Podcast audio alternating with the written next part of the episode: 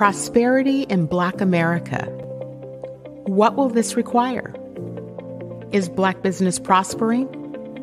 Are we reaching women and minority-owned businesses? How do we achieve earning parity for wealth for our families? Do our children really have access to education?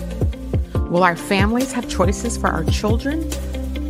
Prison pipelines, mass incarceration, tearing our families apart.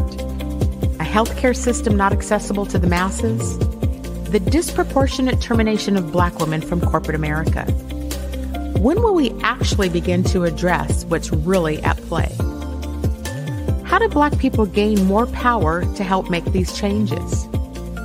This requires a lot of political will and courage. I'm that provocateur of change. I am Cindi Bright. Welcome to Heartbeat. Good evening, everyone. Welcome to Heartbeat.